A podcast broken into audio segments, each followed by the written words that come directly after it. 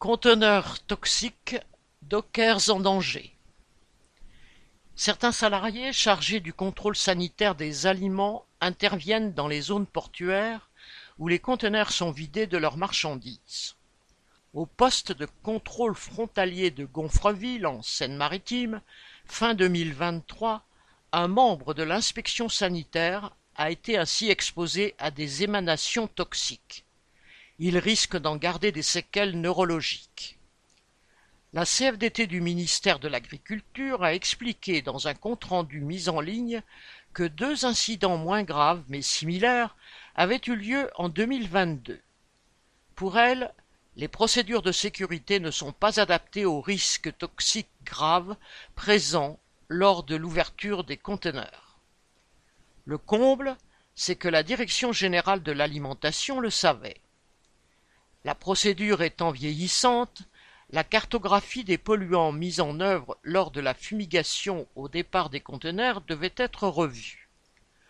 Un poste avait même été prévu pour cette mission, mais il était toujours vacant. Une alerte avait été lancée par FO Agriculture quinze mois auparavant, demandant des recherches de gaz avant toute inspection des conteneurs. Depuis l'accident, des mesures d'urgence sont intervenues, mais pas dans tous les postes frontaliers. Le risque grave d'intoxication lors de l'ouverture des conteneurs est connu. Trois dockers en sont morts dans le port belge d'Anvers en 2015. L'INRS, Institut national de recherche et de sécurité, met à disposition des études détaillées et des moyens de protéger les salariés de ces zones portuaires. Docker, douaniers, spécialistes du contrôle des aliments, manutentionnaires, opérateurs de plateformes logistiques, salariés des entreprises de maintenance ou de nettoyage.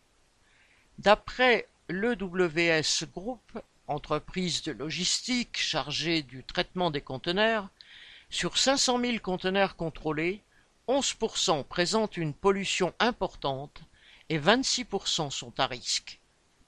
L'INRS propose de revoir la conception des conteneurs en modifiant le système d'ouverture des portes et en mettant en place un système de soufflage et d'extraction de l'air. Ce sont autant de solutions techniques que les transporteurs maritimes pourraient sans problème mettre en place. Ils ne sont pas à court d'argent. Mais ils choisissent le moindre coût, quoi qu'il en coûte pour les travailleurs.